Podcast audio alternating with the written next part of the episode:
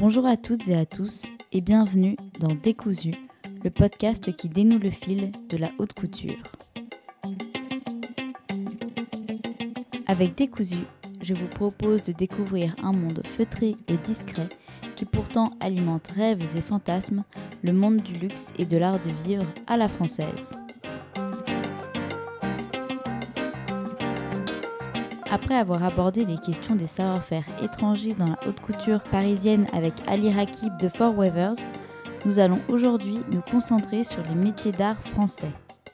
Le sujet étant extrêmement vaste et riche, nous allons simplement réaliser un tour d'horizon et nous allons nous questionner sur la place de ces savoir-faire d'exception aujourd'hui et leur avenir.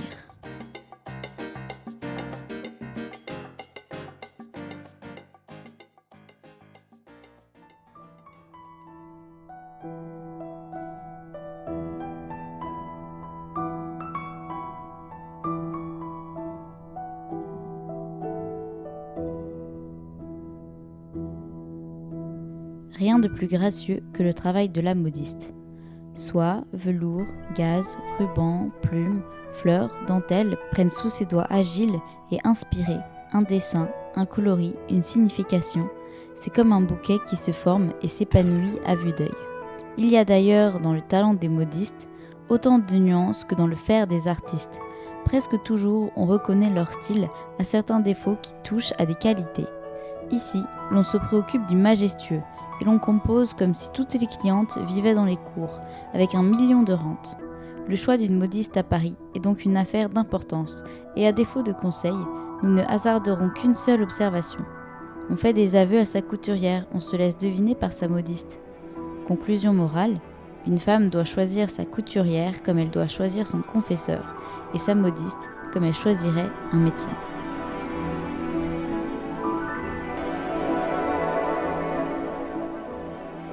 Paris Illustré, l'industrie et le commerce, vêtements, dix-huit cent cinquante-cinq.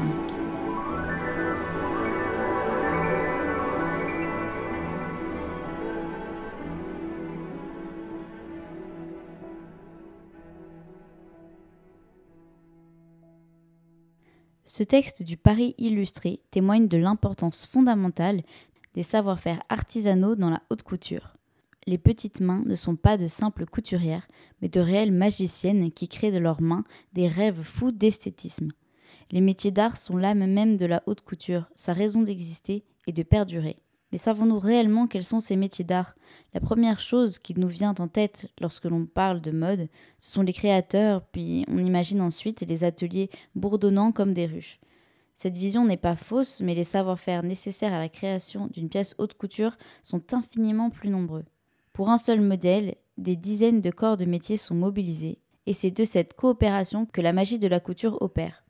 Essayons alors de rendre hommage aujourd'hui à tous ces métiers d'art qui existent dans la haute couture française et qui lui permettent encore aujourd'hui de rayonner dans le monde entier. Avant de songer à pouvoir créer une pièce haute couture, il faut d'abord un tissu. Et c'est vrai que lorsqu'on pense aux métiers d'art de la couture, on a plutôt tendance à penser à tout ce qui vient après, c'est-à-dire l'embellissement, mais on ne pense pas forcément au métier de tisseur. Et pourtant, la haute couture est intimement liée aux inventions et aux innovations du textile. On peut notamment citer l'utilisation du tweed par Chanel, qui est devenue sa marque de fabrique. Mais on peut également citer la création en mille neuf cent quatre-vingt-deux par Gianni Versace d'un tissu nommé l'Oroton. Il s'agit en fait d'une sorte de côte de maille réalisée avec de très petits morceaux de métal reliés les uns aux autres qui créent un mouvement unique sur le corps comme des espèces d'écailles liquides. Les savoir-faire des tisseurs français sont uniques. On peut notamment citer le tissage des Chaumes, qui est une maison fondée en mille neuf cent huit et spécialisée dans la réalisation de tweed de luxe, qui a réalisé d'ailleurs l'année dernière sa première création uniquement à partir de matériaux recyclés. On peut également citer la maison Paris Nightwear, qui est donc une maison qui réalise du cachemire. L'immense diversité des tissus ne nous permet pas ici de faire le tour de l'intégralité de toutes les maisons qui existent, évidemment. Il existe en réalité un nombre infiniment grand de variétés de tissus, et ils pourraient prendre à eux-mêmes un seul épisode. Mais dans la haute couture, on peut parler de matières très riches et luxueuses, comme par exemple le brocart, le jacquard, le satin. Mais le savoir-faire de ces maisons de tissage est absolument unique et d'une rare complexité, puisque pour un seul type de tissu, il peut exister un nombre de variations très impressionnant.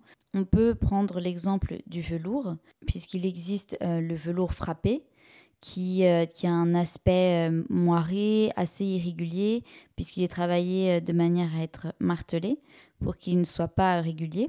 Mais il y a également la panne de velours, qui est un tissu très compliqué à travailler, puisqu'il s'agit d'un, d'un type de velours frappé, dont le poil euh, a été euh, écrasé dans un seul et unique sens. Et ce tissu est très élastique puisque à l'intérieur de sa composition, il y a de l'élastane et c'est un tissu qui n'est pas tissé mais justement qui est tricoté. Mais il existe également le velours ras qui est un tissu beaucoup plus dense avec des poils très courts, mais on peut également parler du tissu côtelé qui est également un tissu très épais puisqu'il est fabriqué avec une trame supplémentaire. Et celui-ci est beaucoup moins élastique puisqu'il est souvent composé entièrement de coton, même s'il peut parfois contenir du polyester. Et donc, il existe en plus du tissage, euh, le tricotage, qui donc travaille la maille avec des techniques très anciennes, mais également des techniques innovantes. On peut notamment citer la maison Cécile Fell-Schenfeld, qui réalise avec de nouvelles fibres des effets inattendus.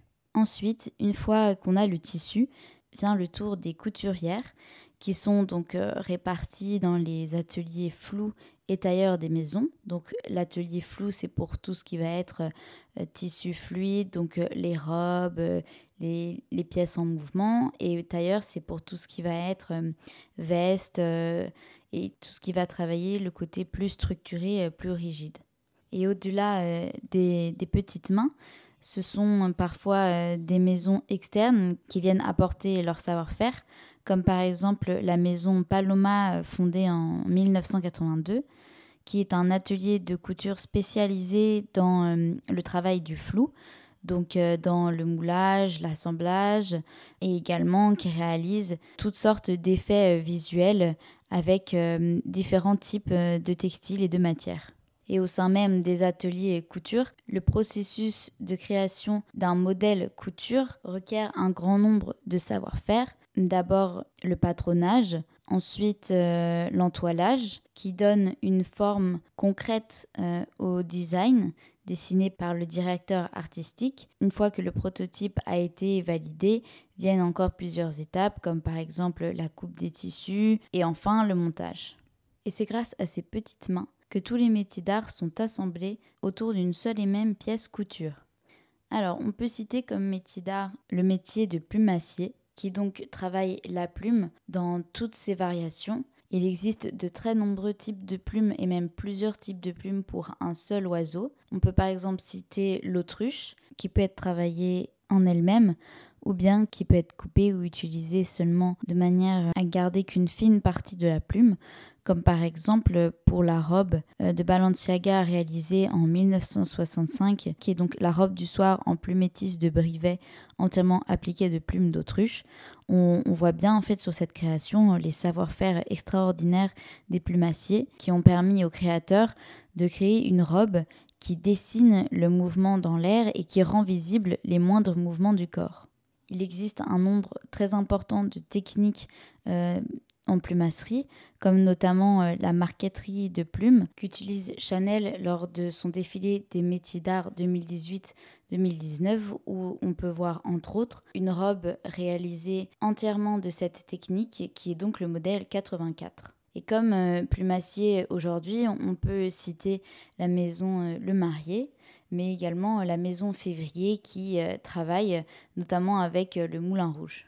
Et dans le même type de travail que le travail de la plumasserie, il y a également le travail de la fourrure qui est un travail encore une fois très différent mais qui travaille donc une matière animale et naturelle. Il y a également un nombre très important de savoir-faire différents dans, dans, dans ce même secteur puisqu'il y a de la coupe euh, de chaque poil et de chaque élément pour former des motifs mais également la teinture euh, des fourrures. Ça nous ramène aussi au travail, par exemple, des peaux exotiques, comme ce que peut faire euh, l'entreprise France Croco, qui réalise donc des peaux exotiques avec différents imprimés qui innovent régulièrement et qui font preuve, encore une fois, du, d'un niveau de qualification extraordinaire. On peut ensuite également parler du travail de broderie. Il y a là encore un nombre très important de savoir-faire en broderie. Euh, on peut par exemple parler de la broderie au crochet de Lunéville, qui est donc une technique très particulière qui consiste à enfiler des perles et à fixer le fil qui les tient en un point de dentelle, ce qui permet donc de réaliser des motifs très très fins et très très détaillés. Mais il y a également différentes manières d'aborder euh, le travail de la broderie.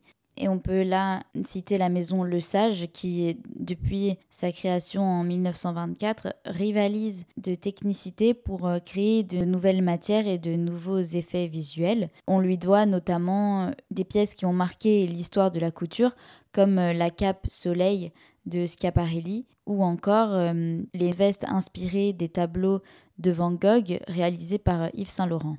Et dans la même approche d'ornement euh, d'une pièce couture, on peut également parler euh, du travail de la dentelle. Et on peut notamment parler de la dentelle de Calais qui est particulièrement réputée, puisque le savoir-faire de la dentelle au point d'Alençon, qui est donc un savoir-faire euh, français, rentre euh, au patrimoine de l'UNESCO en deux mille dix. Et on peut également citer les savoir-faire des plisseurs, comme ce que peut réaliser la maison Lognon, qui, donc avec différents patronages en carton, réalise d'incroyables pliés et chacun de ces pliés est réalisé à la main dans des ateliers qui possèdent les meilleurs artisans.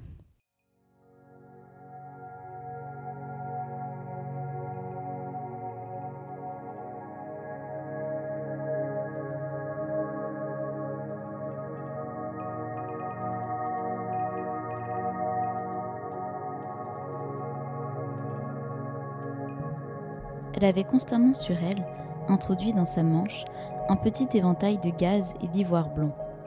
Quand elle disait un mot qui la confondait, avec la vitesse qu'ont les illusionnistes, elle tirait l'éventail de sa manche, le déployait, et soudain, on apercevait cette aile agitée où se dissimulait le bas de son visage.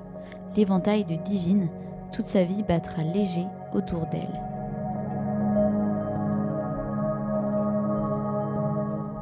Jean Genet, Notre-Dame des Fleurs, mille neuf cent cinquante et un.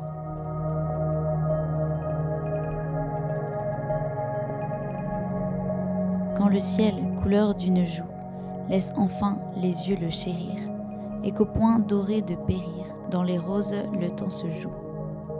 Devant le muet de plaisir, qu'enchaîne une telle peinture, dans une ombre à libre ceinture, que le temps est près de saisir. Cette ceinture vagabonde fait dans le souffle aérien frémir le suprême lien de mon silence avec ce monde. Absent, présent, je suis bien seul et sombre, ô suave linceul. Paul Valéry, La ceinture, mille neuf cent vingt-deux.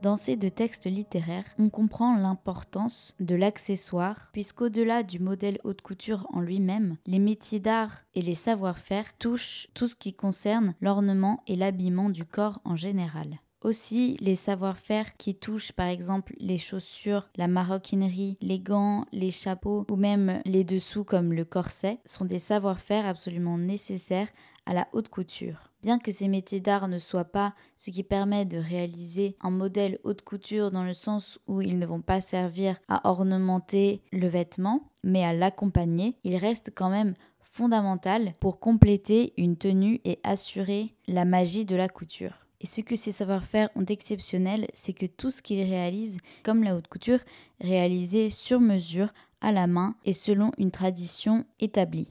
On peut parler par exemple du travail de modiste, donc c'est-à-dire la confection de chapeaux ou tout ce qui touche à l'ornement du visage, puisqu'on peut notamment parler de la maison Michel, qui est donc une maison modiste fondée en mille neuf cent trente-six, mais qui continue son activité aujourd'hui et qui réalise autant des chapeaux. Donc ça peut aller de créations très classiques comme des chapeaux, comme des chapeaux en feutre, à des réalisations bien plus excentriques et innovantes, comme par exemple les créations de Stephen Jones pour les défilés Dior haute couture et notamment le défilé automne-hiver deux mille dix-huit, pour lequel il a réalisé de sublimes masques à découvert, c'est-à-dire des masques qui ne cachent pas les yeux mais qui au contraire les révèlent en utilisant une superposition de tulles. Et on peut également citer les savoir-faire des gantiers, perdurent encore aujourd'hui, euh, notamment grâce à la haute couture, puisque plus personne ne porte aujourd'hui quotidiennement des gants.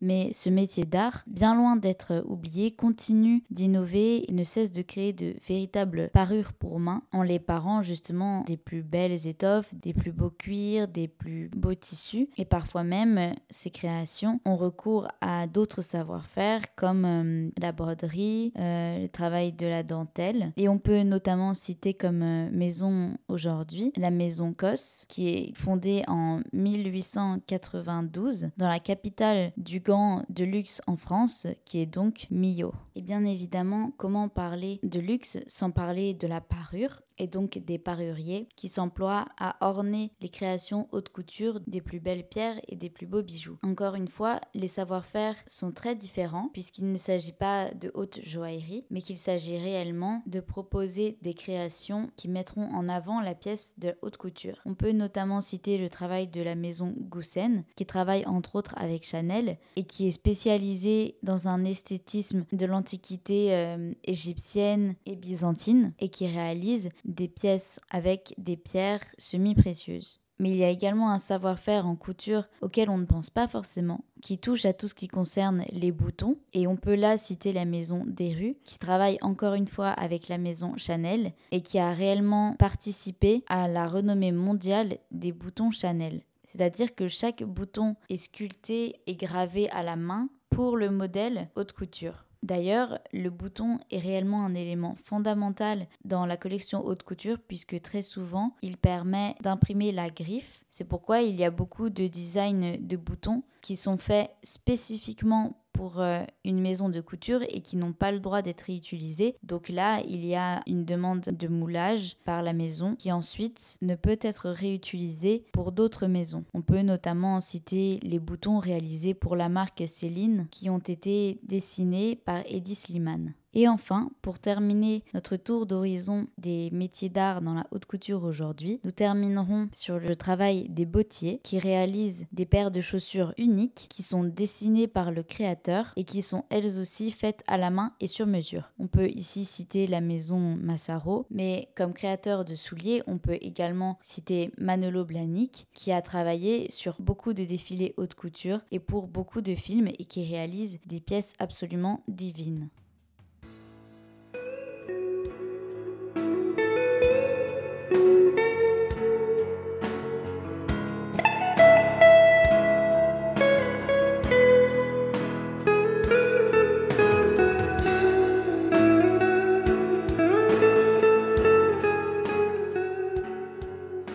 Pour moi, la haute couture est un art, l'un des rares espaces où la mode peut être autre chose qu'un simple produit. Un espace où nous avons du temps pour proposer une autre vision du système, que ce soit en développant des matières et des techniques de production durable ou en collaborant avec d'autres disciplines. Avec un peu de chance, ces changements finiront par se répercuter sur le système global. Il n'existe pas de monde où l'artisanat et les technologies vivent de façon séparée. Ces deux choses sont interdépendantes. Aucune de mes robes ne pourrait être produite avec un laser ou une imprimante trois D, sans l'aide de nombreuses mains. Par ailleurs, si vous regardez l'histoire, l'artisanat a toujours été une forme d'innovation.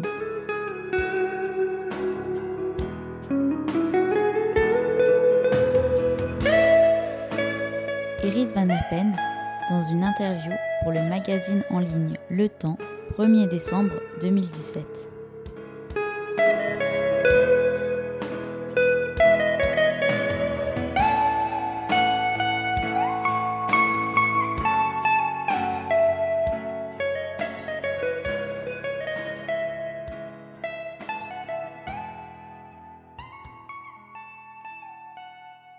Il est vrai que la haute couture permet l'entretien de savoir-faire séculaires, mais c'est également un lieu d'innovation, une sorte de laboratoire textile. Aujourd'hui, les nouvelles technologies et le digital a complètement révolutionné la manière d'aborder la création textile et de plus en plus d'innovations et de nouvelles techniques côtoient des savoir-faire ancestraux. Et ces innovations représentent de réels challenges pour les ateliers. On peut notamment citer la collection Schiaparelli Haute Couture Printemps-Été deux mille seize, dans laquelle l'ancien directeur artistique Bertrand Guyon a demandé à une spécialiste en porcelaine de lui réaliser quatre boutons pour une de ses boutonnières haute couture qui représente un œuf qui se brise jusqu'à devenir un œuf au plat. On peut également citer le défilé haute couture automne-hiver deux mille quatorze deux mille quinze dans lequel Karl Lagerfeld, anciennement directeur artistique de Chanel, a proposé des broderies réalisées avec du béton. Alors comme ça, c'est sûr, ça peut faire un petit peu peur, mais je vous enjoins vraiment à regarder ces créations qui sont d'une finesse et d'une élégance rares. Mais au-delà de ces simples détails innovants dans les collections haute couture de marques déjà bien implantées, il y a des marques qui s'imposent comme les fondatrices d'un nouveau genre de couture, une couture tournée vers le futur et qui questionne toutes les nouvelles technologies.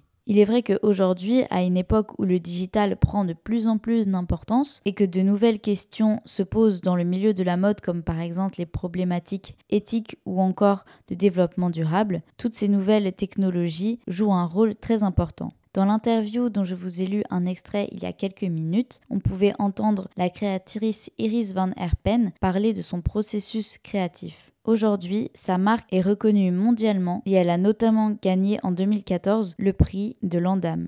Ses créations sont réalisées à partir d'une imprimante trois D et elle travaille avec des scientifiques ou des architectes pour créer des modèles réellement uniques qui s'adaptent au corps et qui proposent un esthétique de l'hybridation très futuriste. Mais on peut également citer la marque Aelis de Sofia Crociani qui s'applique à réaliser une mode éthique avec des matériaux durables. Ou on peut encore citer dans un autre genre la marque de Yumiya Nakazato qui a présenté lors de De sa dernière collection haute couture, un nouveau tissu moléculaire qui se moule sur le corps, respectant les mouvements et les respirations de la peau. Cette nouvelle matière, appelée la protéine brassée, lui a permis de réaliser des designs totalement innovants. Mais cela fera l'objet d'un prochain épisode dans lequel nous reviendrons en détail sur les innovations dans le milieu de la mode. Même si on peut imaginer que les jeunes générations s'ennuient de ces savoir-faire séculaires face à justement toutes ces nouvelles technologies, en réalité, il n'en est rien. Et à une époque où la fast fashion est devenue la norme en termes d'habillement, on souhaite revenir à des vêtements d'une qualité unique.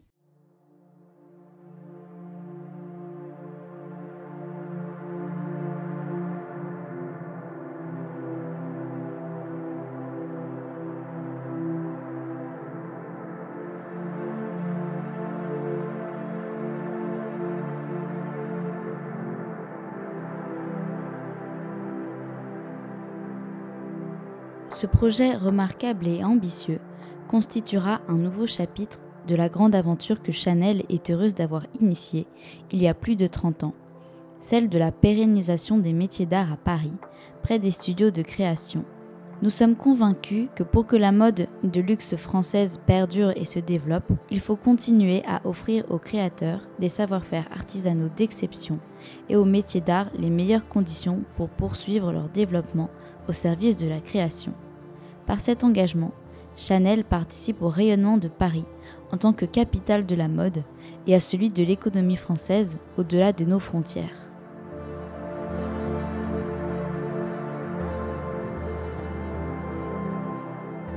Bruno Pavlovsky, dans une interview pour Figaro Style, réalisée par Hélène Guillaume le dix-neuf septembre deux mille dix-huit.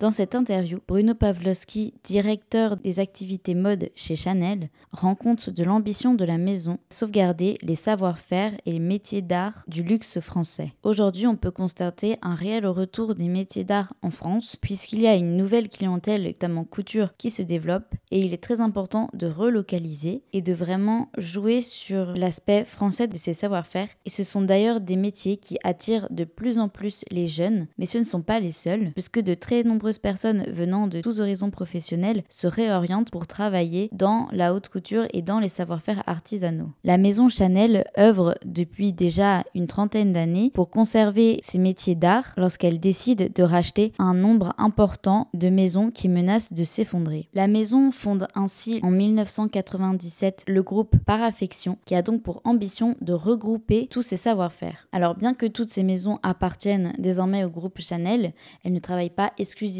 avec la maison, puisque le but ce n'est pas de les séquestrer sous euh, le sceau Chanel, mais au contraire de permettre le rayonnement mondial de tous ces savoir-faire. Donc euh, des maisons comme par exemple euh, Lesage ou Le Marié continuent de travailler avec d'autres maisons de couture. Mais aujourd'hui, le développement de ces métiers d'art est devenu tellement important que le siège social de Paraffection ne suffit plus, et la maison Chanel s'est lancée dans la construction d'un bâtiment de vingt-cinq mille mètres carrés prévu pour deux mille vingt qui regroupe plus de six cents salariés dans plus d'une dizaine de maisons d'artisanat de luxe. Mais l'engagement de la marque Chanel pour les savoir-faire haute couture ne s'arrête pas là, puisque c'est également la maison qui finance la rénovation du musée de la mode, le Palais Galliera. Et c'est également Chanel qui inaugure sous l'égide de Karl Lagerfeld les premiers défilés des métiers d'art. Et bien plus récemment, la maison a également créé en deux mille dix-neuf le prix des métiers d'art qui sera décerné dans le cadre du festival de hier.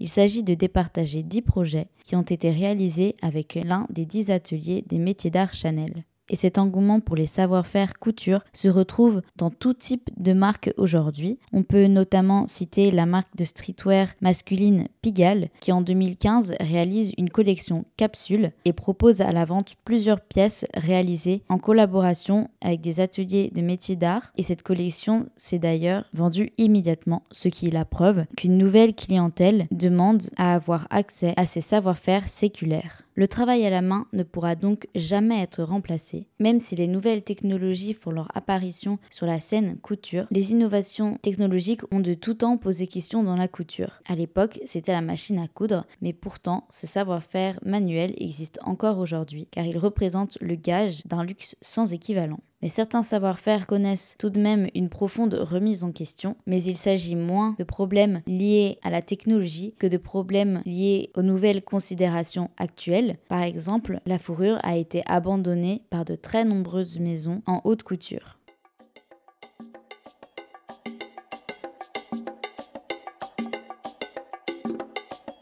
À une époque où la mode est impersonnelle, industrialisée, les savoir-faire couture permettent de retrouver l'intemporalité. À travers les broderies et les marqueteries de plumes, le tissage des tissus, c'est une personnalité unique qui s'imprime sur une création. Et laisser un modèle couture dans une pièce, c'est y laisser son empreinte, le souvenir de son corps, éternel par le vêtement.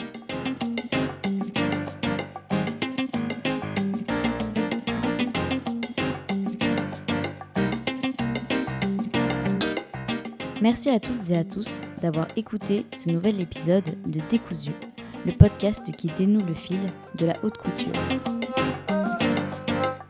Pour rester au courant, n'hésitez pas à nous suivre sur Instagram au compte Décousu Podcast ainsi que sur la page Facebook Décousu. Et vous pouvez désormais nous retrouver sur iTunes, Deezer et Spotify. Bonne journée à tous et à très bientôt!